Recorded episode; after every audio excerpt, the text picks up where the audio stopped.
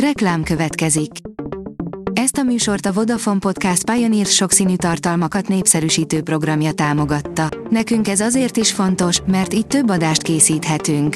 Vagyis többször okozhatunk nektek szép pillanatokat. Reklám hangzott el. Szórakoztató és érdekes lapszemlénk következik. Alíz vagyok, a Hírstart robot hangja. Ma október huszonhatodika, Dömötör névnapja van. Nyolc film, amit kevés pénzből forgattak le, mégis hatalmas sikert arattak, pedig senki sem hitt bennük, írja a Joy. Van az úgy, hogy egy film mindenkit meglep népszerűségével, és az alábbiak egyértelműen ebbe a kategóriába tartoznak.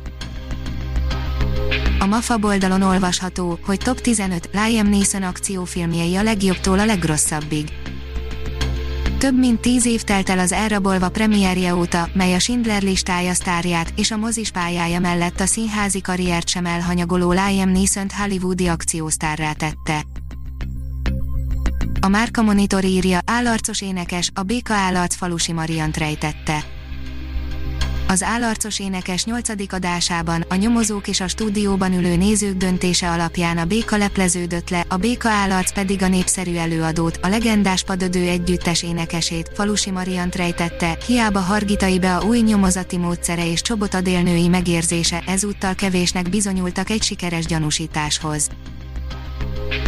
A könyves magazin oldalon olvasható, hogy az Eragon szerzőjének új csillagközi kalandjában egy percre sincs megállás.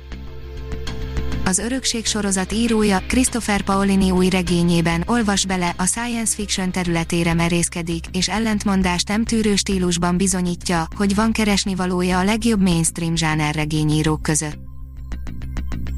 A Librarius írja, Lakatos Mónika átvette a WOMEX életműdíját.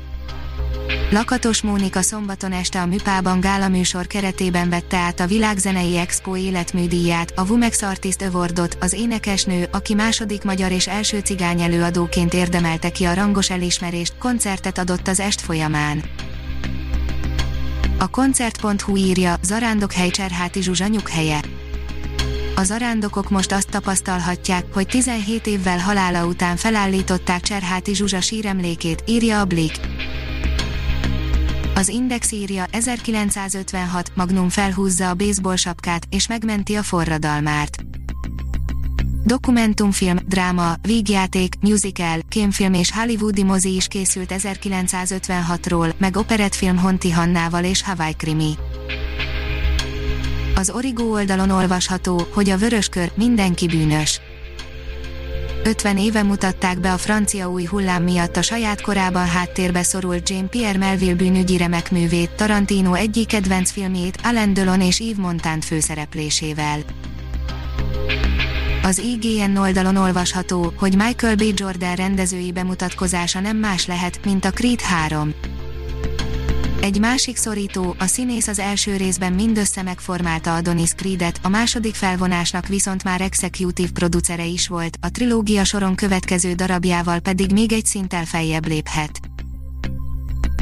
A Telex írja, Liam Neeson thrillere pár rongyos millióval első Amerikában.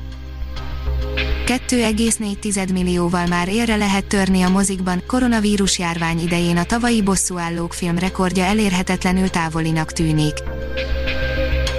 A Menderli ház asszonya, csodaszép és kissé üres a nagyregény új feldolgozása, írja a Port.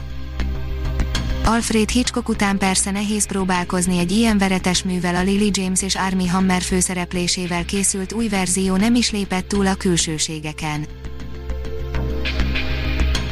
A Hírstart film, zene és szórakozás híreiből szemléztünk. Ha még több hírt szeretne hallani, kérjük, látogassa meg a podcast pont hírstart pont hu oldalunkat, vagy keressen minket a Spotify csatornánkon. Az elhangzott hírek teljes terjedelemben elérhetőek weboldalunkon is. Köszönjük, hogy minket hallgatott!